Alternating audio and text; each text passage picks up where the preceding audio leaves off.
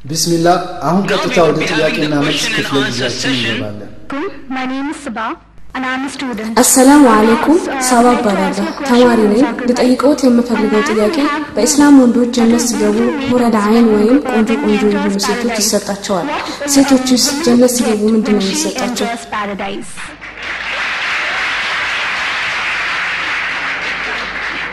The sister posed the question እህት ያነሳችሁ ጥያቄ በኢስላም ወንዶች ጀነት ሲገቡ ቆንጆ ቆንጆ የሆኑ ሴቶች ይሰጧቸዋል። ሴቶችስ ጀነት ሲገቡ ምን ይሰጣቸዋል የሚል ነው።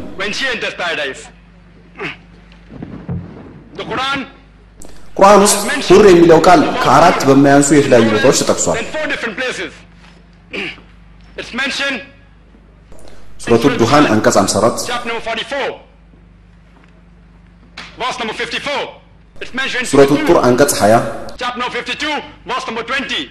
It's mentioned in Surah Rahman. ሱረቱ ራህማን አንቀጽ 72 እንዲሁም ሱረቱል ዋቂያ አንቀጽ 22 ውስጥ ማለት ነው Chapter number 46, verse number 22. And many እና የቁርአን ትርጓሜዎችን ስንመለከት በተለይ የኡርዱ ቋንቋ የቁርአን ትርጓሜዎች ሁር የሚለውን ቃል የሚተረጉሙት ቆንጆ ልጃገረድ ብለው ነው ሁር የሚለው ቃል ቆንጆ ልጃገረድ ሴት የሚል ትርጓሜ ካለው ታዲያ ሴቶች ጀነት ሲገቡ ምን ሊሰጣቸው ነው? ሁር የሚለው ቃል የአህዋርና የሐዋር ብዙ ቁጥር ነው። አህዋር የሚለው ለወንዶች ጾታ ሲሆን ሐዋር ደግሞ ለሴቶች ጾታ የሚል ነው።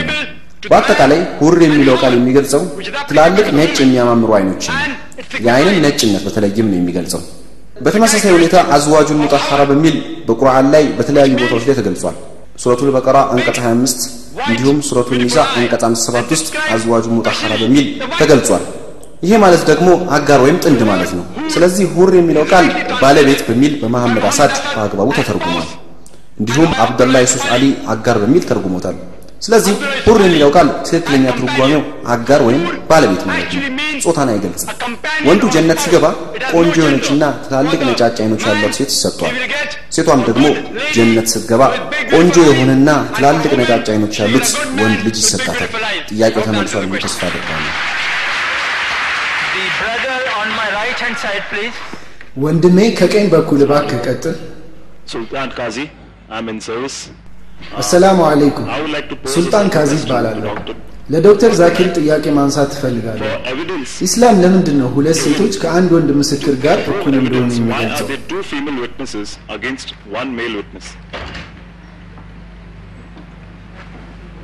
the brother asked a very important question that why are two women witness equal to one witness in Islam? ወንድሜ ጥሩ ጥያቄ አንስቷል ጥያቄ የሚለው ሁለት ሴት ምስክሮች እንዴት ከአንድ ወንድ ምስክር ጋር እኩል ይሆናሉ የሚል ነው። በመሰረቱ ሁለት ሴት ምስክሮች ከአንድ ወንድ ምስክር ጋር በሁሉም ሁኔታ ውስጥ እንደ እኩል ይቆጠራሉ የሚል የተሳሳተ ሀሳብ ነው። በተወሰኑ ቦታዎች ብቻ ነው። ጾታ ሳይጠቅሱ ስለ ምስክርነት የሚናገሩ ወደ አምስት የሚጠጉ አንቀጾች በቁርአን ውስጥ ይገኛሉ.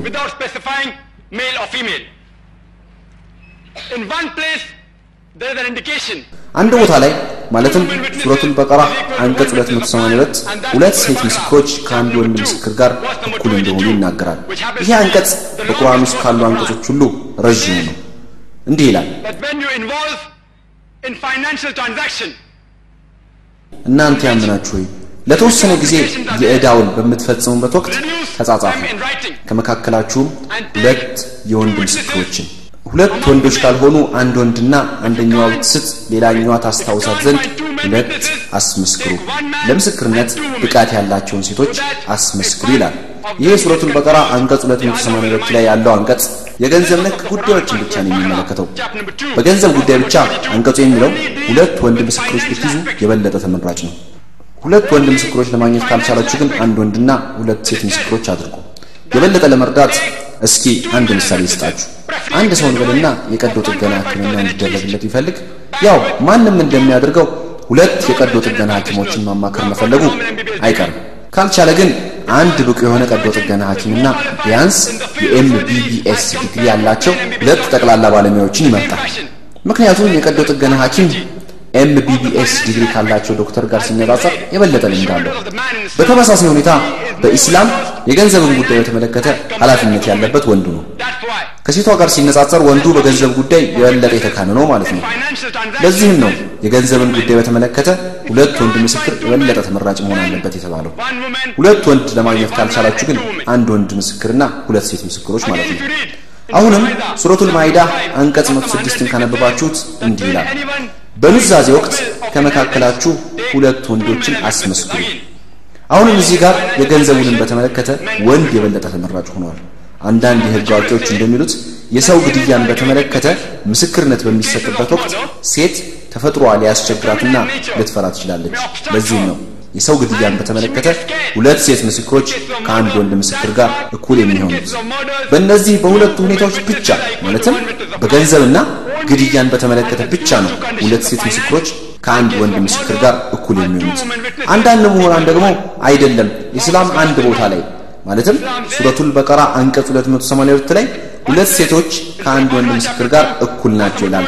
ስለዚህ በሁሉም አይነት ሁኔታዎች ላይ ሁለት ሴት ምስክሮች ከአንድ ወንድ ጋር እኩል ናቸው ይላሉ። እስቲ ቁርአኑ ሙሉ በሙሉ ምን እንደሚል እንመልከት።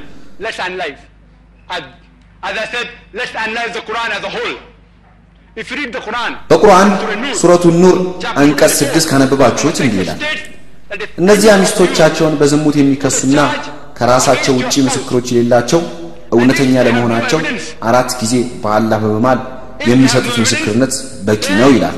ይህም ማለት ባል ሚስቱን መክሰስ ከፈለገ ወይም ሚስት ባሏን መክሰስ ከፈለገች እና ሁለቱም ምስክር ከሌላቸው የብቸኛ ምስክርነታቸው በቂ ነው።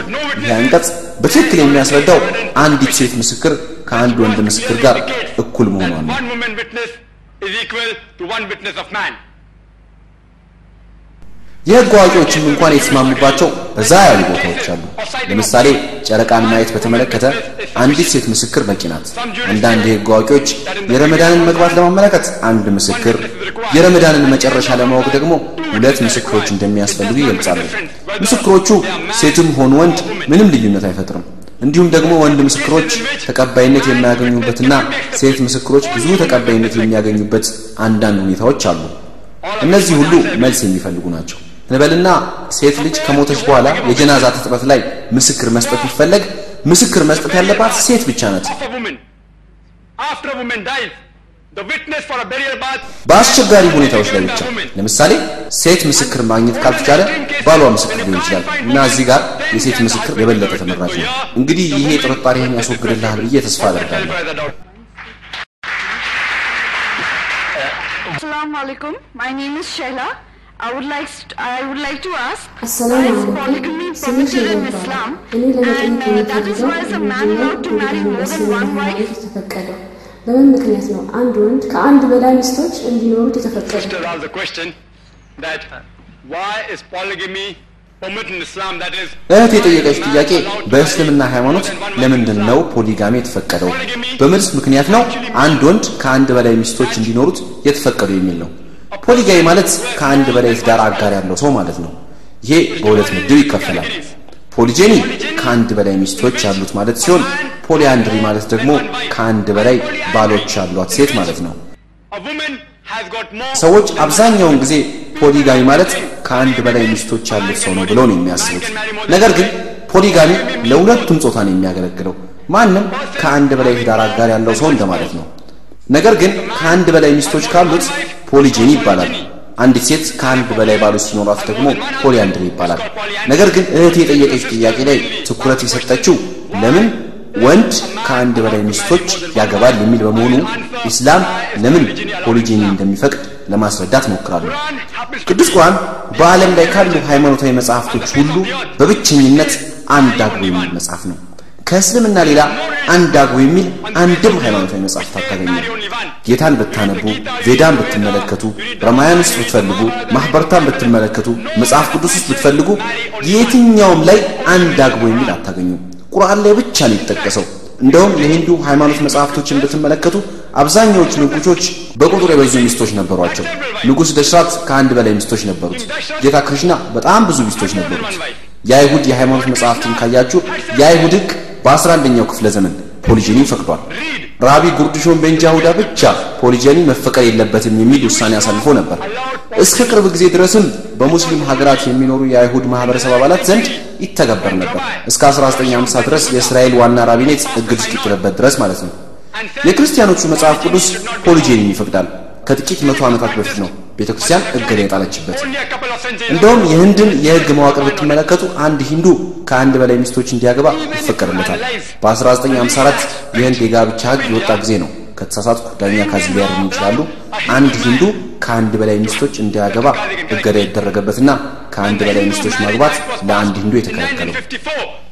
የአሃዝ መረጃዎችን ብትመለከቱ ለምሳሌ የሴቶች ቦታ በኢስላም በሚል በ1957 የወጣ ሪፖርት በገጽ ቁጥር 66 እና 67 ላይ የፖሊጋሚ ትዳሮች በመቶኛ ሲሰላ የሂንዱዎች የፖሊጋሚ ትዳር 5.06 ሲደርስ የሙስሊሞች ደግሞ 4.31 እንደሆነ አትቷል። አሁን አሃዙን ትተን ወደ ዋናው ነጥብ እንምጣ። ለምን ኢስላም ፖሊጂኒ ፈቀደ? ቅድም እንደገለጽኩት በዓለም ካሉ የሃይማኖት መጽሐፍት አንድ አግቡ የሚል ብቸኛው ሃይማኖታዊ መጽሐፍ ቅዱስ ቁርአን ነው። የተገለጸው በሱረቱ ኒሳ አንቀጽ ሶስት ነው። እንዲህ ይላል ከሴቶች የመረጣችኋቸውን ሁለት ሁለት ሶስት ሶስት አራት አራትም አግቡ፣ ፍትህን እንዳታጓድሉ፣ ከሰጋችሁም አንዲትን ብቻ አግቡ። ይህንን አንድ አግቡ የሚለውን አረፍተ ነገር ከቁርአን ውጪ የትም ቦታ ልታገኙት አትችሉም። ከእስልምና በፊት አረቢያ ውስጥ ወንዶች ብዙ ሚስቶች ነበሯቸው። አንዳንዶቹ በመቶ የሚቆጠሩ ሚስቶች ነበሯቸው። ኢስላም ግን የመጨረሻውን ገደብ አራት በማድረግ አስቀመጠ። ከአንድ በላይ ሚስቶች የሚኖሩ በሁለት በሶስት ወይንም በአራቱ ሚስቶች መካከል እኩል ፍትህ ማስፈን ስትችል ብቻ ነው። ከዚያ ውጭ ግን አንድ ብቻ ነው ማግባት ያለብህ።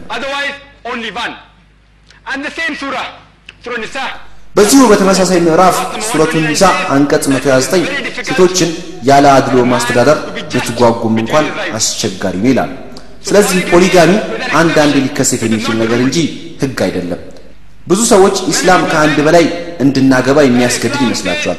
ነገር ግን በእስልምና የሚፈቀዱና የሚከለከሉ ነገሮች አምስት ምድቦች አሏቸው።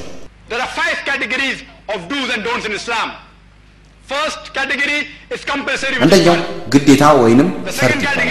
ሁለተኛው የሚመከር ወይንም የሚበረታታ፣ ሶስተኛው የሚፈቀድ፣ አራተኛው የማይበረታታ ወይንም የተጠላ፣ አምስተኛውና የመጨረሻው ደግሞ የተከለከለ ወይንም የማይፈቀዱ ነገር ናቸው። ፖሊጂኒ መካከለኛውና የተፈቀዱ ነገሮች ላይ እናገኘዋለን። በቁርአንም ሆነ በሐዲስ ላይ ከአንድ በላይ ሚስቶች ያሉት ሰው አንድ ሚስት ካለው ሰው የተሻለ አማኝ ነው የሚል ሐሳብ አይገኝም።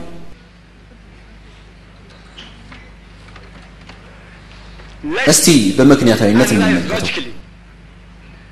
ለምን ወንድ ልጅ ከአንድ በላይ ሚስቶች እንዲኖሩት እስላም ፈቀደ? እንደሚታወቀው ወንድና ሴት የሚወለዱት በእኩል ቁጥር ነው። ነገር ግን የሕክምና ሳይንስ ሰዎች ጽንሱ ሴት ከሆነ ከወንዱ የበለጠ ጠንካራ እንደሆነ ይነግሩናል። የሕፃናት ሕክምና አዋቂዎች ደግሞ ሴት ሕፃናት በሽታዎችንና ህመም አምጪ ተህዋሲያንን ከወንዶች ሕፃናት የበለጠ የመቋቋም ብቃት አላቸው ይሉናል። ስለዚህ በሕፃንነት ዘመን የሴቶች ቁጥር ከወንዶች ቁጥር የበለጠ ነው ማለት ነው። በተጨማሪም በዓለም ጦርነቶች ይካሄዳሉ። በእነዚህ ጦርነቶች ከሴቶች ቁጥር የበለጠ ብዙ ወንዶች ይገደላሉ። አሁን በቅርቡ እንኳን አፍጋኒስታን ውስጥ በተደረገው ጦርነት በግምት ከአንድ ሚሊዮን አምስት መቶ ሰዎች በላይ ሸሂድ ሆነዋል። ከነዚህ ውስጥ አብዛኞቹ ወንዶች ናቸው። አሃዞች እንደሚያሳዩን በዓለም ላይ በሚከሰቱ የተለያዩ አደጋዎች ከሴቶች ቁጥር ይልቅ የወንድ ሟቾች ቁጥር ይበልጣል። በሲጋራ አጫሽነት ከሚሞቱ ሰዎች አብዛኞቹ ወንዶች ናቸው። ስለዚህ በዓለማችን የሴቶች ቁጥር ከወንዶች ቁጥር ይበልጣል ማለት ነው። እና በአፍሪካ ሀገራት ከሚገኙ የሴቶች ቁጥር ከወንዶች ቁጥር ከሚበልጥባቸው ጥቂት ሀገሮች አንዷ ህንድ ናት። ለዚህም ምክንያቱ በየዓመቱ ከአንድ ሚሊዮን በላይ ሊወለዱ የደረሱ ሴት ጽንሶች ውርጃ ስለሚፈጸምባቸው እንዲሁም ሴት ህጻናት በከፍተኛ ቁጥር ስለሚገደሉ ነው የሴቶች ቁጥር ከወንዶች ሊያንስ ይችላል። እነዚህ አጉል ተግባራት እንዲቆሙ ቢደረግ በጥቂት አስርተ ዓመታት ውስጥ የወንዶች ቁጥር ከሴቶች እያነሰ ሲሄድ ታያላችሁ። በኒውዮርክ ከተማ ብቻ የሴቶች ከወንዶች ቁጥር በአንድ ሚሊዮን ይበልጣል። በአሜሪካ ደግሞ የሴቶች ቁጥር በሰባት ነጥብ ስምንት ሚሊዮን ከወንዶች ይበልጣል። በዚህ ላይ ኒውዮርክ ውስጥ ከሚገኙ ወንዶች አንድ ሶስተኛዎቹ ግብረ ሰዶማውያን ናቸው። ያም ማለት ሴት አይፈልጉም ማለት ነው። በአሜሪካ በአጠቃላይ ደግሞ 25 ሚሊዮን ግብረ ሰዶማውያን አሉ።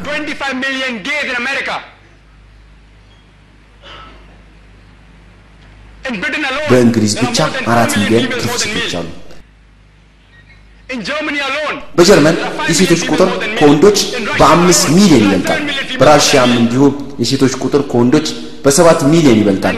እንግዲህ በዓለም ላይ ካሉ ሰዎች የሴቶች ቁጥር ከወንዶች በምን ያህል እንደሚበልጥ ደግሞ አላህ ይወቀው። ለምሳሌ እህቴ አሜሪካ ትኖራለች እንበልና እንደው ሁኔታ ሁሉ በጥሩ ሁኔታ ተስተካክሎ ሁሉም ወንድ አንዳንድ ሚስት አገኘ ብንል እንኳ አሁንም ባል ሊያገኙ የማይችሉ 30 ሚሊዮን ሴት አሜሪካውያን ይኖራሉ። አሁንም እንበልና አሜሪካ የምትገኘው እህታችን እድለኛ ካልሆኑ ሴቶች አንዷ ሆና ባል ባታገኝ ለእሷ ያላት ብቸኛ አማራጭ ሚስት ያለው ባለትዳር ሰው ታገባለች ወይንም የህዝብ መጠቀሚያ public property ትሆናለች ማለት ነው። ሌላ ሶስተኛ አማራጭ የላትም። እመኑኝ ይህን ጥያቄ ብዙ ለማውቃቸው ሙስሊም ያልሆኑ ሰዎች አንስቼላቸው ነበር። ሁሉም ማለት ይቻላል የመጀመሪያውን ምርጫን የመረጡት፣ ሁለተኛውን የመረጠ የለም። እርግጥ አንዳንድ አራዳ ለመሆን የሞከሩና እህቴ ድንግል ሆና ብትቆይ ይሻለኛል ያሉኝም አሉ።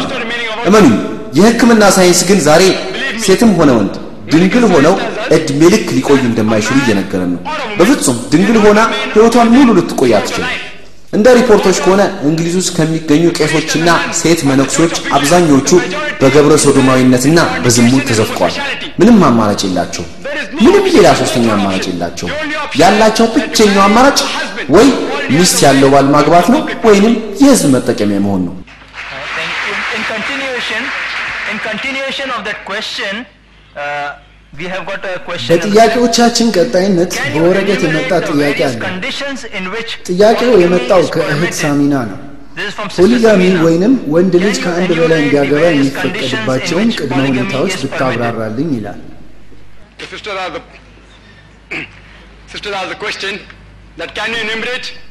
እህት conditions ጥያቄ ፖሊጂኒ የሚፈቀድባቸውን የተለያዩ ቅድመ ሁኔታዎች ብታብራራልኝ የሚል ነው። አንድ ወንድ ከአንድ በላይ ሚስቶች እንዲያገባ የሚፈቀድበት ብቸኛው መስፈርት በሚስቶቹ መካከል ፍትሐዊ መሆን ከቻለ ብቻ ነው። በሁለቱ በሶስቱ ወይም በአራቱ ሚስቶች መካከል ፍትሐዊነትን አሰፍራለሁ የሚል ከሆነ ከአንድ በላይ ሚስቶች እንዲያገባ ይፈቀድለታል። ፍትሐዊ የማይሆን ከሆነ በአንድ ሚስት መገደብ አለበት። ነገር ግን ወንድ ልጅ ከአንድ በላይ እንዲያገባ የሚመከርበት አንዳንድ ሁኔታዎች አሉ። for a man to take more than one wife ለምሳሌ ቅድም እንደገለጽኩላችሁ ባል የማያገኙ ብዙ ትርፊስቶች በሚኖሩበት ወቅት ወንዱ የፊቷን ክብር ለመጠበቅ ሲባል እንዲያገባ ይመከራል። ሌሎችም በዛ ያሉ ሁኔታዎችን መጥቀስ ይቻላል። ለምሳሌ እንበልና አንዲት ወጣት ሴት ጋብቻ ፈጸመች። ሆኖም ጋብቻውን በፈጸመች በጥቂት ወራት ውስጥ አደጋ የደርስባትና የአካል ጉዳተኛ ሆነች። በዚህ ምክንያት የባሏን ፍላጎት ልታሟላ አልቻለችም። ባልየው የሚኖረው ብቸኛ አማራጭ አካል ጉዳተኛ ከሆነችው ሚስቱ በተጨማሪ ሚስት ያገባል ወይም የመጀመሪያ አካል ጉዳተኛ ሚስቱን ፈቶ አዲስ ያገባል። ያቺ ያልታደለች አካል ጉዳተኛ ሴት የእናንተ እህት ብትሆን የትኛውን ትመርጣላችሁ? የእህታችሁ ባል እህታችሁን ፈቶ ሌላ አዲስ ሚስት እንዲያገባ ወይስ አካል ጉዳተኛ ሚስቱ እንዳለች ሌላ አዲስ ሚስት እንዲያገባ? ሌላ ምሳሌ እንጥቀስ። ሚስት በከባድ ህመም የምትያዝበትና ልጆቿንና ባሏን ልትንከባከብ የማትችልበት ሁኔታ ሊፈጠር ይችላል።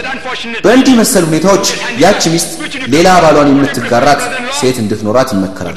ይቺ ሴት ባሏን ብቻ አይደለም የምትንከባከበው፣ እሷንም ራሷን ትንከባከባታለች። በተጨማሪም ልጆቹን ትንከባከባለች። በእርግጥ ብዙ ሰዎች ለምን ልጆቹን የምትንከባከብ የቤት ሰራተኛ ወይም ነርስ አይቀጥርም ብለው ጥያቄ ሊያስነሱ ይችላሉ። እኔም እስማማለሁ። ልጆቹንና ሚስቱን የምትንከባከብ ሰራተኛ ወይም ነርስ መቅጠር ይቻላል። ነገር ግን አንተን ባልየውን ማን ይንከባከባል? እርግጠኛ ነኝ ከጊዜ በኋላ እኮ ሰራተኛዋ አንተንም መንከባከብ ትጀምራለች። ስለዚህ ብቸኛው አማራጭ የሚሆነው የመጀመሪያው ሚስትህ እንዳለች ሆና ሌላ ሁለተኛ ሚስት አግብተህ ሁለቱንም በእኩል መንከባከብ ነው። አንዳንድ የሚፈጠሩ ሌሎች ሁኔታዎችም ይኖራሉ። ለምሳሌ ተጋቢዎቹ ምንም ልጅ የላቸውም። ምናልባት ባልም ሚስትም ልጅ እንዲኖራቸው ጉጉት አላቸው። በዚህ ወቅት ሚስቱ ሌላ ሚስት እንዲያገባና ልጅ እንዲኖራቸው ብትፈቅድ በጣም ጥሩ ይሆንላቸዋል። አንዳንድ ሰዎች ለምን የጉዲፈቻ ልጅ አታሳድጉም ብለው ጥያቄ ሊያስነሱ ይችላሉ። ኢስላም ደግሞ በብዙ መነሻ ምክንያቶች የተነሳ ህጋዊ ጉዲፈቻን አይፈቅድም። አሁን እዛ ውስጥ አልገባም። ስለዚህ ባልየው የሚኖረው ብቸኛው አማራጭ ልጅ የሚፈልግ ከሆነ የመጀመሪያ ሚስቱን ፈቶ ሁለተኛ ሚስት ያገባል። አሊያም የመጀመሪያ ሚስቱ እንደጠበቀች ሌላ ሚስት አግብቶ ሁለቱንም በእኩል መንከባከብ ነው። ለጥያቄሽ በቂ ምክንያቶች ናቸው ብዬ ተስፋ አደርጋለሁ። keeps the first wife and takes another wife and treats both of them equally. I hope these are sufficient reasons. The next question from the brother on the left. My name is. The question is, um, uh, can a woman become? ስሜ ኤልያስ ይባላል። ተማሪ ነው። ጥያቄ ሴት ልጅ የሀገር መሪ መሆን ትችላለች ወይ የሚል ነው።?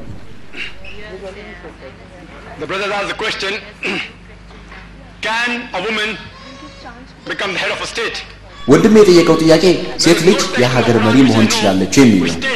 በቁርአን ውስጥ ሴት ልጅ የሀገር መሪ መሆን አትችልም የሚል አንድም እኔ የሚያውቀው የቁርአን አንቀጽ የለም። ነገር ግን ብዙ ሀዲሶች አሉ። ለምሳሌ የሴት መሪ ያላቸው ህዝቦች ስኬታማ አይሆኑም የሚል ሀዲስ አለ።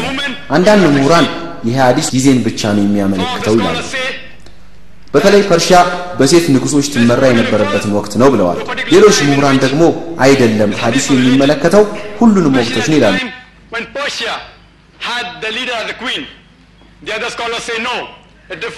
እስቲ ለማንኛውም ለሴት ልጅ የሀገር መሪ መሆን ይመከራል ወይስ አይመከርም የሚለውን ለማጤን እንሞክር።. ሴት ልጅ ሙስሊም በሆነ ሀገር ውስጥ የሀገር መሪ ልትሆን የስብስብ ወይንም የጀማዓ ጸሎት መምራት ይኖርባት ይሆናል። ሴት ልጅ ደግሞ የስብስብ ጸሎት የምትመራ ከሆነ እስልምና ጸሎት ውስጥ የምንተገብራቸው ቂያማ፣ ሩኮ፣ ሱጁድ ወይንም መቆም፣ ከወገብ መጎንበስ፣ በግንባር መደፋት የሚባሉ እንቅስቃሴዎች አሉ። ሴቷ መሪ ወይም ይህንን ተግባር ከወንዶች ፊት ሆና የምትተገብር ከሆነ እርግጠኛ ነኝ ጸሎተኞቹ ላይ ወሲባዊ ቅስቀሳና ችግር መፈጠሩ የማይቀር ነው። አሁን እንዳሉት አይነት ዓለማዊ ማህበረሰቦችን የምትመራ ከሆነ አሁን እንደምንመለከተው የሀገር መሪዎች ከሌሎች ሀገራት መሪዎች ጋር ስብሰባ ያደርጋሉ። እነዚህ የሀገር መሪዎች ደግሞ አብዛኛውን ጊዜ ወንዶች ናቸው። ከእነዚህ መሪዎች ጋር ማንም ክፍል ውስጥ እንዳይገባ የማይፈቀድበት ዝግ ስብሰባዎች ያደርጋሉ። ሴት ልጅ ደግሞ ከሌላ ወንድ ጋር ማንም በሌለበት እንድትነጋገር አይፈቀድም።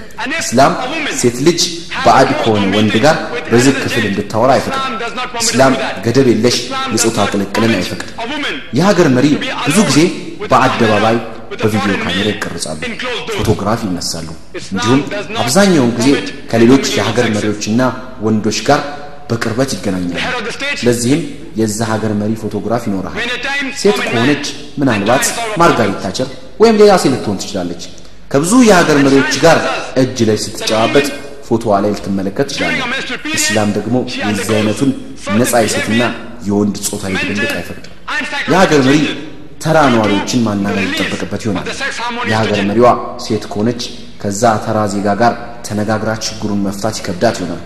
ሳይንስ ደግሞ ዛሬ እንደሚነግረን ሴቶች በወር አበባቸው ወቅት በሚያመነጩት የወሲብ ሄስትሮጂን ምክንያት በከፍተኛ የባህሪና የስነ ልቦና ለውጥ ውስጥ ይገባሉ ይላል። የሀገር መሪ ከሆነች ደግሞ ውሳኔ ሰጭነቷ ላይ ይህ ጉዳይ በእርግጠኝነት ተጽዕኖ ያሳድርባታል። ሳይንስ በተጨማሪም ሴቶች ከወንዶች በተሻለ የቅላጼና የንግግር ብቃት እንዳላቸው ይነግረናል። ወንዶች ደግሞ ከሴቶች የተሻለ spatial ability አላቸው። spatial ability ማለት አንድን ነገር በምናብ የመሳል ለምሳሌ የወደፊቱን ፕሮጀክት ወይንም እቅድ በምናብ የመቅረጽ ችሎታ ማለት ነው። ይህ ደግሞ ለአንድ ሀገር መሪ በጣም አስፈላጊ ነገር ነው። ሴቶች ቅላጼን በተመለከተ ለእናትነቷ በጣም ስለሚያስፈልጋት ከወንዶች በተሻለ እንድትካን ሆናለች። በተጨማሪም ሴት ልታረግዝ ትችላለች። በእርግጠኝነት ደግሞ ለዚህ እረፍት ትችላለች። በእነዚህ ጥቂት ወራት ሀገሪቷ በማን ትመራለች? ልጅ ሊኖራት ይችላል። እንደ እናትነት ደግሞ ኃላፊነቷ በጣም ከባድ ነው።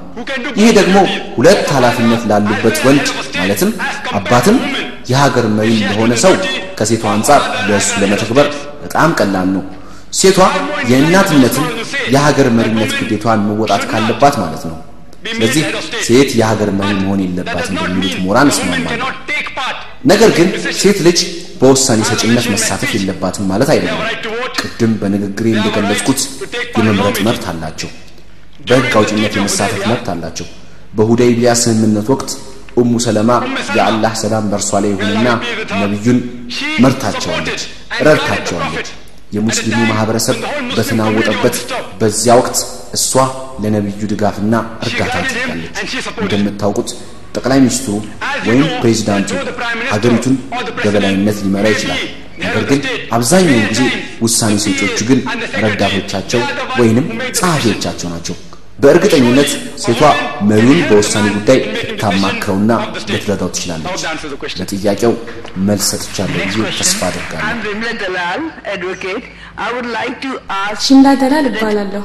እስላም የሴቶች መብት ከወንዶች እኩል ነው እያለ እያስተማረ ለምንድን ነው ሴቶች በፓርላ ወይም መጋረጃ ውስጥ የሚሆኑት? ለምንስ ነው በዚህ ስብሰባ እንኳን ሴቶችና ወንዶች ተለያይተው እንዲቀመጡ የተደረገው?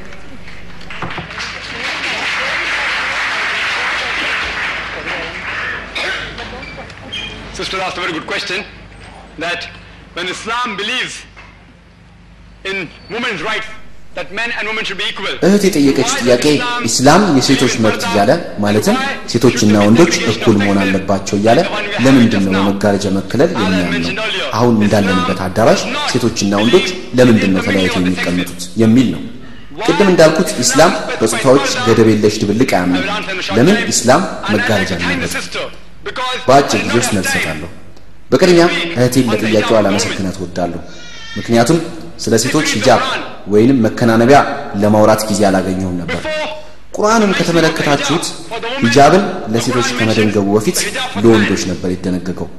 በሱረቱ ኑር አንቀጽ 30 ለአማኝ ወንዶች እንዲህ ይላቸዋል። ለአማኝ ወንዶች እይታቸውን እንዲቆጣጠሩና ብልቶቻቸውንም እንዲጠብቁ ንገራቸው።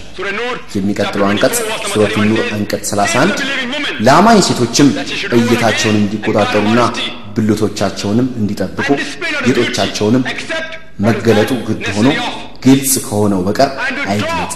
የውስጥ ጌጦቻቸውንም ለባሎቻቸው ወይንም ለአባቶቻቸው ወይም ለባሎቻቸው አባቶች ካልሆነ በቀር አይግለጡ ይላል። ሴት ልጅ ልታገባቸው የማትችላቸው የቅርብ ዘመዶች ዝርዝር ተሰጥቷል። ከዚህም በተጨማሪ ሂጃብ መልበስ ይኖርባታል። ለሂጃብ መስፈርቶቹ ደግሞ በቁርአንና በሰሂህ ሐዲስ ይገኛሉ። ስድስት መስፈርቶች ናቸው አንደኛው የሚሸፈነው አካል ነው። ይሄ ወንዶችና ሴቶች የሚለዩበት ብቸኛው ነገር ነው። ለወንዱ ከእምብርቱ እስከ ጉልበቱ መልበስ ሲኖርበት፣ ለሴቷ ደግሞ መላ ሰውነቷ መሸፈን አለበት። ሊታይ የሚፈቀደው የሰውነት ክፍሏ ፊቷና እጇ እስከ ሰዓት ማሰሪያ ድረስ ብቻ ነው። ነገር ግን እነዚህንም መሸፈን ከፈለገች መብቷ ነው። ነገር ግን መሸፈኑ ግዴታ አይደለም። ከዛ ውጭ ግን ሌላ የሰውነት ክፍሏ በሙሉ መሸፈን አለበት። ሊታይ የሚችለው የሰውነት ክፍሏ የግድ መታየት የለበትም። ፊቷና እጇ እስከ ሰዓት ማሰሪያ ድረስ ያለው ክፍል ነው። ይሄ የመጀመሪያው መስፈርት ነው። ይሄ መስፈርት ደግሞ ወንዶችና ሴቶች የሚለዩበት ብቸኛው መስፈርት ነው። ሌሎቹ መስፈርቶች ለሁለቱም ጾታዎች ይሰራሉ። ሁለተኛው መስፈርት የለበሰች ልብስ ጠባብና የተጣበቀ ቅርጽ የሚያሳይ መሆን የለበትም። ሶስተኛው ነጥብ ልብሱ ብርሃን የሚያስተላልፍና ወደ ውስጥ የሚያሳይ መሆን የለበትም። አራተኛው ነጥብ የምትለብሰው ልብስ አብረቅራቂ መሆን የለበትም። ወይንም ወንዱ የሚለብሰው ልብስ አብረቅራቂና ተቃራኒ ጾታን የሚስብ መሆን የለበትም። አምስተኛው ነጥብ ደግሞ የምትለብሰው ወይም የሚለብሰው ልብስ ከተቃራኒ ጾታ ጋር የሚያመሳስላቸው መሆን የለበትም። ለምሳሌ ብዙ የጆሮ ጌጥ ያደረጉ ወንዶች አሉ። አንድ የጆሮ ጌጥ ካደረክ የሆነን ነገር ያመላክታል። ሁለቱም የጆሮ ጌጥ ካደረክ የሆነን ነገር ያመላክታል። ይሄ በኢስላም ተከልክሏል። የመጨረሻው መስፈርት ደግሞ ልብሱ ሙስሊም ካልሆኑ ሰዎች ሃይማኖታዊ ልብስ ጋር የሚያመሳስል መሆን የለበትም። እነዚህ ናቸው እንግዲህ ስድስቱ የሂጃብ መሰረታዊ መስፈርቶች። አሁን ወደ ጥያቄው እንምጣ። ለምን ኢስላም በመከለል ያምናል? ለምንስ የጾታዎች ድብልቅ ተከለከለ? የሚለውን እንዲህ እስቲ ይህንን ጉዳይ ከለላ በሚተገበርባቸውና በማይተገበርባቸው ማህበረሰብ ውስጥ አድርገን እናጤ ነው። ወንጀል በከፍተኛ ቁጥር የሚፈጸምባት ሀገር አሜሪካ ናት። ኤፍቢአይ በ1990 ባወጣው ዘገባ በ1990 ብቻ 102555 ሴቶች ተደፍረዋል። እነዚህ ለፖሊስ ሪፖርት የተደረጉት ብቻ ናቸው። እንደ ሪፖርቱ ከሆነ ደግሞ 16 ፐርሰንቱ ብቻ ናቸው ለፖሊስ ሪፖርት የተደረገው። ስለዚህ ትክክለኛውን አሃዝ ለማወቅ ከፈለጋችሁ 102555ን በ6.25 ስታበዙት 640968 ሴቶች በ1990 ብቻ አሜሪካ ውስጥ ተደፍረዋል ማለት ነው። ይህንን አሃዝ ለ365 ቀናት ብታካፍሉት ደግሞ አሜሪካ ውስጥ በ1990 በየቀኑ 1756 ሴቶች መደፈራቸውን እንረዳለን። ሌላው ሪፖርት ደግሞ በቀን 1900 ብሎ አስቀምጦታል። የ1991 ሪፖርት ነው መሰለኝ ይሆናል። አሜሪካውያን በጣም ግልጽ ሆነዋል። ለመጨረሻ ጊዜ በ1993 የወጣው ሪፖርት በየ1 ነጥብ 3 ደቂቃው አንድ ሴት ትደፈራለች ብሎ አትቷል። ለምን እንደሆነ ታውቃላችሁ? አሜሪካ ለሴቶች ተጨማሪ መብት በሰጠች ቁጥር ተጨማሪ ሴቶች ተደፍረዋል። በዚህ ላይ 10 ፐርሰንት ብቻ ናቸው የታሰሩት። 16 ፐርሰንት ሪፖርት ተደርጓል። ነገር ግን 10 ፐርሰንት ብቻ ናቸው የተያዙት። ይህም ማለት 1.6 ፐርሰንቱ ደፋሪዎች ብቻ ናቸው የተያዙት ማለት ነው። ከነዚህ ከተያዙት ውስጥ 50 ፐርሰንቱ ፍርድ ቤት ሳይቀርቡ በነጻ ተለቀዋል። ይህም ማለት 0.8 ፐርሰንት ብቻ የሚሆነው የመደፈር ክስ ነው ቀጣይነት ያገኘው ማለት ነው። ይህ ደግሞ ማለት አንድ ሰው 125 ሴቶችን ቢደፍር የመያዝ እድሉ አንድ ጊዜ ብቻ ነው ማለት ነው። ተይዞ ከተቀጣም ደግሞ ከአንድ ዓመት ያነሰ ጊዜ ነው። ይህንን ለመሞከር የማይፈልግ ማን ነው? 125 ሴቶችን ትደፍራለህ፣ አንድ ጊዜ ብቻ ትታሰራለህ። ከነዛ ከሚያዙት ውስጥ 50 ፐርሰንቱ የሚፈረድባቸው ከአንድ ዓመት ያነሰ ፍርድ ነው። ነገር ግን የአሜሪካው ሕግ የደፈረ ሰው እድሜ ልክ ይፈረድበታል እያለ ነው። ነገር ግን ሰውየው ተይዞ ሲሄድ አስገድዶ የደፈረው ለመጀመሪያ ጊዜ ነው። ሲያዝም ለመጀመሪያ ጊዜ በመሆኑ እድል እንስጠው ማለት ከአንድ ዓመት ባነሰ እስራት ይቀጡታል።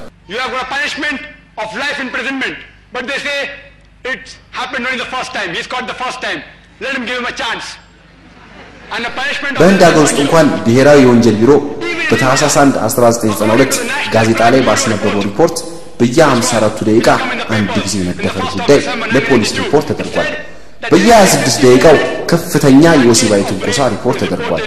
በየአንድ ሰዓት ከ43 ደቂቃው አንድ የጥሎሽ ግድያ ተፈጽሞ ሪፖርት ተደርጓል። ሀገራችን ህንድ ውስጥ እየተፈጸመ ያለውን የመደፈር ቁጥር ካጤናችሁት በየሁለት ደቂቃው አንድ መደፈር እየተፈጸመ ነው ማለት ነው። አንድ ቀላል ጥያቄ ልጠይቃችሁ። እስኪ ሁሉም ሴቶች ሂጃብ እንዲለብሱ አድርጉና አሜሪካ ውስጥ እየተፈጸመ ያለው የመደፈር ወንጀል ቁጥር ባለበት ይሆናል? ይጨምራል ወይስ ይቀንሳል? ሂጃብን ህንድ ውስጥ ብትተገብሩ የተደፋሪ ሴቶች ቁጥር ባለበት ይቆያል? ይጨምራል ወይስ ይቀንሳል? ኢስላምን በአጠቃላይ ልትረዱ ይገባል። እንዲያውም ሴቷ ሂጃብ ተገበረች እንበል፣ ልጅቷ ሂጃብ አደረገች አላደረገች ወንዱ እይታውን መወሰን ግዴታው ነው። እንበልና እንኳን ሰውየው አንዲት ሴት ቢደፍር በኢስላም የሞት ቅጣት ነው የሚፈረድበት። ኋላ ቀር ህግ ብላችሁ ትጠሩታላችሁ። ይህንን ጥያቄ ለብዙ ሰዎች ጠይቄያለሁ። ብዙ ወንዶችን እህታችሁ ብትደፈር ዳኛው ወይንም ውሳኔ ሰጪው እናንተው ብትሆኑ ኢስላም የሚለውን ተውትና የህንድ የወንጀል መቅጫ ህግ የሚለውን ተውትና የአሜሪካ ህግ የሚለውን ወደ ጎን ትታችሁ ውሳኔ ሰጪው ዳኛ ራሳችሁ ብትሆኑ እህታችሁን ለደፈረ ወንጀለኛ ምን አይነት ፍርድ ትሰጥታላችሁ ብዬ ጠይቄያቸው ሁሉም የሞት ፍርድ ብለውኛል። ጥቂቶች ደግሞ በጣም በአቋማቸው ከረው በድብደባ እንዲገደል አድርገዋለሁ ብለዋል። ጥያቄ ልጠይቃችሁ የኢስላማዊ ሸሪያ ህግን አሜሪካ ውስጥ ተግባራዊ ብታደርጉ የተደፋሪ ሴቶች ቁጥር ባለበት ይሆናል? ይቀንሳል ወይስ ይጨምራል? የሸሪያ ህግን ህንድ ሀገር ውስጥ ተግባራዊ ብታደርጉ የተደፋሪ ሴቶች ቁጥር ይቀንሳል? ባለበት ይሆናል ወይስ ይጨምራል? ግልጽ ነው፣ መቀነሱ አይቀርም። እስቲ ሁኔታውን በተግባር እናጤነው። ለሴቶች በመርህ ደረጃ መብት ሰጥተናል እያላችሁ ነገር ግን በተግባር ስናየው ክብሯን ወደ ውሽማነትና ወደ ቁባትነት ዝቅ እያደረጋችሁት ነው። እኔ መከለልን በተመለከተ ብቻ ነው እያወራ ለቀናት ልታወሩ ትችላላችሁ። አንድ ምሳሌ ስጥና መልስ ይላጠቃል። ሁለት መንትያና በእኩል ውብ የሆኑ እህትማማቾች በመንገድ እያለፉ በመንገዱ ዳር ላይ ደግሞ የሚላከፉና ሴቶችን መንገድ ላይ የሚያስቸግሩ ወንድ አደገኛ ቦዘኔዎች አሉ። አንደኛዋ ሴት ሂጃብ አድርጋለች፣ ሁለተኛዋ ደግሞ አጭር ቀሚስ ለብሳለች። የትኛዋ ሴት ናት በዛ ወጣት የመለከፍ እድል ያላት? የትኛዋ ሴት ናት? ጥርጥር የለውም አጭር ቀሚስ የለበሰችው ናት የምትለከፈው። ልጅቷ ትክክለኛና ረዥም ቀሚስ አድርጋ ጸጉሯን የከፈተች ብትሆን ምናልባት የለበሰችው ቀሚስ ጥብቅ ያለ ይሆናል። ሌላኛዋ ግን ሴት የለበሰችው ኢስላማዊ ሂጃብ ነው። የትኛዋን ነው የሚተናኮላት? በእርግጠኝነት ሂጃብ ያለበሰችው ነው። ይሄ በተግባር የተረጋገጠ ነገር ነው። ስለዚህ ኢስላም ሂጃብን የደነገገው ክብሯን ለመጠበቅ እንጂ እሷን ለመጨቆን አይደለም።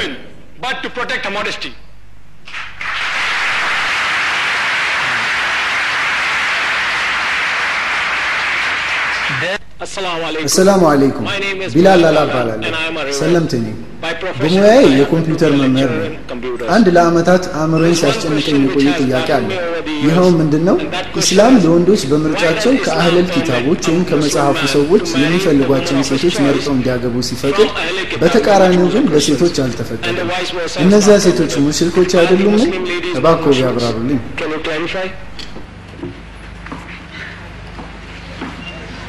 Brother Bilal has asked the question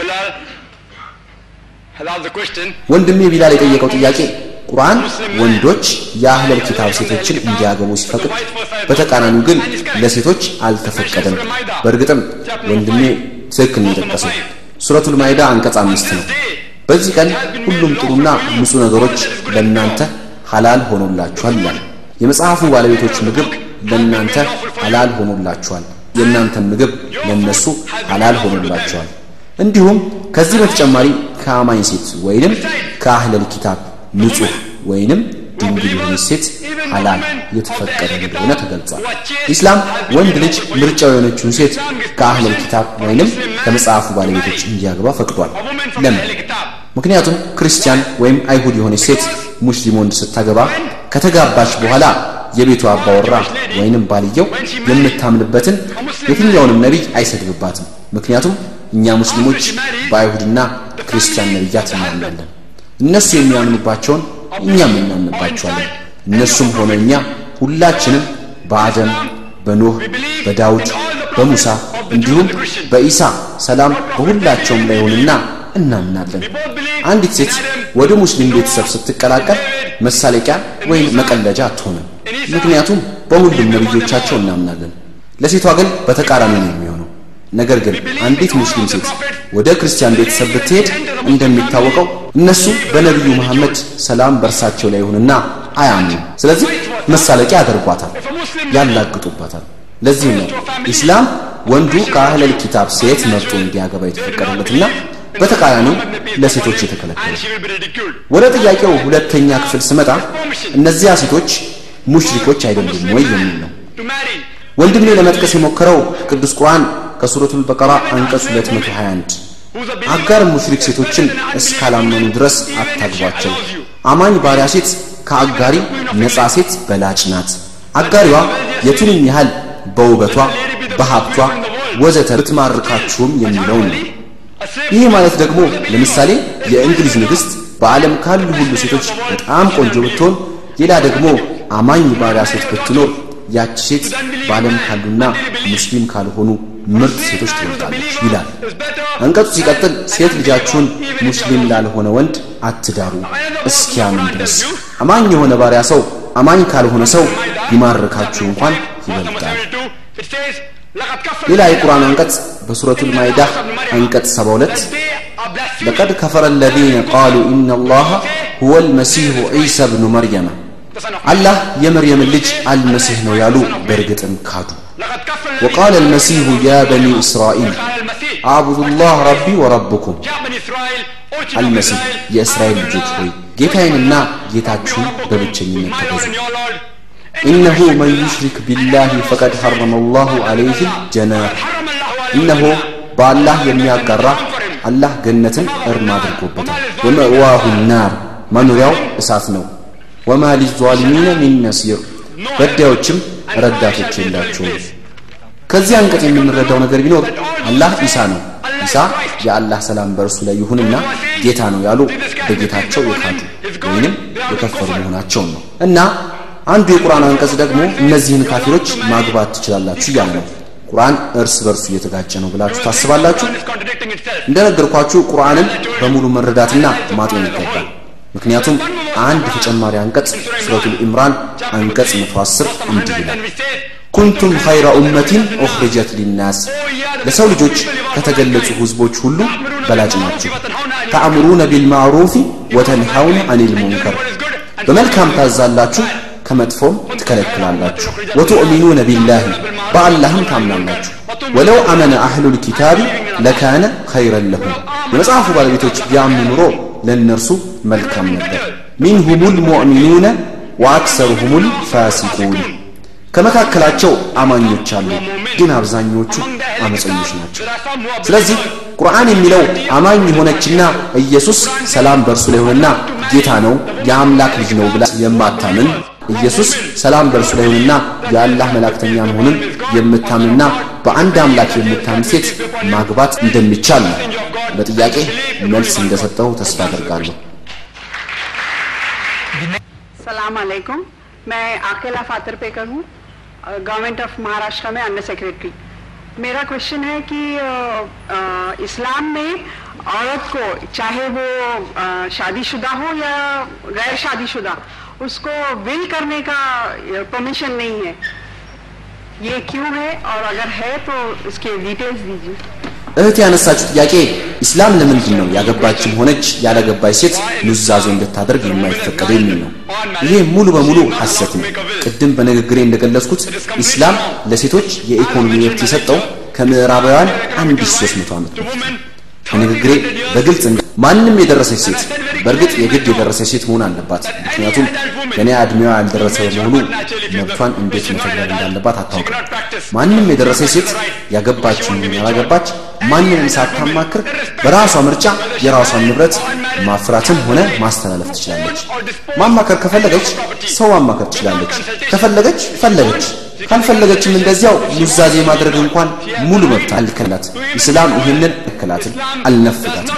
መልሱን እንደመለስኩት ተስፋ አድርጋለሁ። The next question, please. My name is Roshan Rangwala, I'm a businessman. Question is, ስሜ ሮሻን ራንጓላ ይባላል። ነጋዴ ነው። ጥያቄ ዶክተር ዛኪር በንግግሮት ኢስላም ለወንድም ሆነ ለሴት እኩል መብት እንደሰጠ ተናግረዋል። ነገር ግን ወንድ አራት ሚስቶች እንዲኖሩት ተፈቅዶለት ለምንድን ነው ሴቶች ይህን መብት የተነፈጉት? ወንዶች አንዲት ሴት ካገቡ በኋላ ሌላ ሴት መፈለጋቸው አይቀሬ ነው። ታዲያ ለምንድን ነው ሴቶች ውስጥ ሌላ የማያስቡት?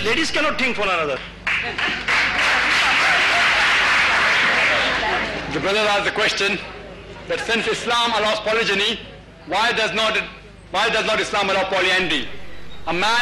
ወንድም የጠየቀው ጥያቄ ወንዶች ከአንድ በላይ እንዲያገቡ ተፈቅዶላቸው ለምንድን ነው ሴቶች ከአንድ በላይ እንዳያገቡ የተከለከሉት የሚል ነው። በመጀመሪያ ደረጃ እንድትገነዘቡት የሚገባው ነገር ወንድ ከሴቷ የበለጠ ወሲባዊ ፍላጎት አለው። ሁለተኛው ነጥብ ከስነ ሕይወት አንጻር ወንዱ ከአንድ በላይ ሚስቶች ቢኖሩት እንኳን እንደ ባል ግዴታውን ወይንም ኃላፊነቱን መወጣት ይችላል። ሴት ግን ከአንድ በላይ ባሎች ቢኖሯት እንደ ሚስት ኃላፊነቷን በበቂና በአመርቂ ሁኔታ ልትወጣ አትችልም። ዛሬ የሕክምና ሳይንስ እንደሚነግረን ሴት ልጅ በወር አበባ ወቅት በባህሪዋ በአካሏም እንዲሁም በስነ ልቦናዋ ላይ ለውጦች ይከሰታሉ። እንዲህ አእምሮዋ በተረበሸበት ወቅት ነው እንግዲህ አብዛኛዎቹ ግጭቶች የሚከሰቱት።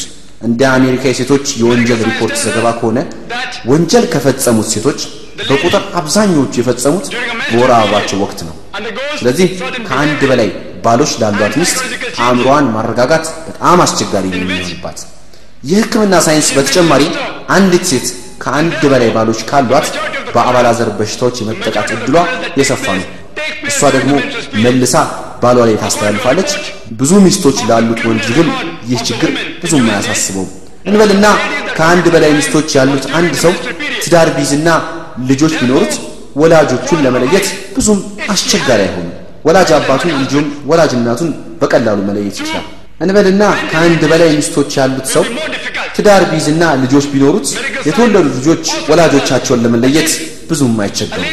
ወላጅ አባቱንም እንዲሁም ወላጅ እናቱን በቀላሉ መለየት ይችላል። በሌላ በኩል ደግሞ ሚስትየው ብዙ ባሎች ያሏት ከሆነ ግን የልጁን ወላጅ እናት እንጂ አባትየውን ማወቅ አትችልም። ኢስላም ደግሞ የወላጆችን መተዋወቅ እንደ ዋነኛ ቅድሚያ የሚሰጠው ነገር አድርጎ አስቀምጧል። ዛሬ ደግሞ የስነ ልቦና ምሁራን ይህንን በተመለከተ የተወለደ ልጅ የወላጆችን ማንነት የማያውቅ ከሆነ ለስነ አእምሮ ጭንቀት እንደሚዳረግ ይናገራሉ። ከዚህ አንጻር የሴተኛ አዳሪ ልጆች እጅግ መጥፎ የሆነ የልጅነት ጊዜ እንደሚያሳልፉ ጥርጣሬ የለውም። እናም ልጁ ወደ ትምህርት ቤት ሲሄድ የወላጅ አባቱን ስም ሲጠየቅ ሁለት ስም መስጠት ይኖርበት ነው። በተጨማሪም እንደዚህ አይነት ልጆች ምን ተብለው እንደሚጠሩ ታውቃላችሁ። ሌላም ፖሊያንድሪ ያልተፈቀደባቸው ብዙ ምክንያቶች አሉ። በአንጻሩ ደግሞ ፖሊጃኒ የተፈቀደባቸው ብዛት ያላቸው ምክንያቶች መዘርዘር ይቻላል። ለምሳሌ ሁለት ጥንዶች ልጅ ባይኖራቸው ባልየው ከአንድ በላይ ሚስት ማግባት ይችላል። ነገር ግን ባልየው መሃን ከሆነ ሚስቱ ከአንድ በላይ ሚስት ማግባት አትችልም። በፍጹም አይሆንም። ምክንያቱም የትኛውም ዶክተር ባል መሃን ለመሆኑ መቶ ፐርሰንት ዋስትና ሊሰጣቸው አይችልም። ሌላው ቀርቶ ባልየው vasectomy ወይም የዘር ፍሬ ትቦ እንዳያስተላልፍ ቢቆረጥ እንኳ ማንም ዶክተር ሊወልድ አይችልም ሊላቸው አይችልም። ስለዚህ አሁንም ሴት ተጨማሪ ባል ካገባች የልጁ ማንነት መታወቅ አደጋ ውስጥ ይወድቃል። በሌላ በኩል ደግሞ እንበልና ባል አደጋ ደርሶበት በአሰቃቂ ሁኔታ ቢታመም ሚስት ሌላ ባል መጨመር አትችልም ወይ ሊባል ይችላል። ምን ያህል ያስኬዳል የሚለውን እስኪ ለማጠን ይሞክር። እንደተባለው ባል አደጋ ደርሶበት ወይንም በአሰቃቂ ሁኔታ ተጎድቶ ከሆነ ግዴታዎቹን ሊወጣ አይችልም። በመጀመሪያ ደረጃ ኢኮኖሚያዊ ጉዳዩን በተመለከተ ቤተሰቡን፣ ልጆቹን፣ ሚስቱን መንከባከብ አይችልም። በሁለተኛ ደረጃ ደግሞ ሚስቱን ላያስደስታት ወይንም ላያረካት ይችላል። የመጀመሪያውን በተመለከተ ልጆቹንና ሚስቱን የማያስደስትበት ሁኔታ ካለ ኢስላም ለዚህ መፍትሄ አለው። ኢስላም ለእንዲህ ያሉ ሰዎች ዘካን የመቀበል መብት ሰጥቷቸዋል። እነዚያ መተዳደሪያ የሌላቸው ሰዎች ዘካ መቀበል እንደሚችሉ ገልጿል። ሁለተኛውን ነጥብ በተመለከተ ደግሞ የሕክምና ሳይንስ ሴቶች ወሲባዊ እርካታ ለማግኘት ከወንዶች አንጻር አነስተኛ ጥረት እንደሚፈልጉ ይነግረናል። ነገር ግን አሁንም ሚስት በቂ እርካታ አላገኘሁም የምትል ከሆነ ከባሏ ፍቺ የመጠየቅና ሌላ ባል የማግባት ሙሉ መብት አላት። በዚህ አይነት ሁኔታ ሚስት የምትጠይቀው ፍቺ የበለጠ ይመረጣል። ምክንያቱም እዚህ ጋር ሚስት ፍቺ የጠየቀችው ሙሉ ጤነኛ ሆና ነው። በአንጻሩ ግን አካል ጉዳተኛ ሆና ፍቺ ብትፈጽም ማን ያገባል?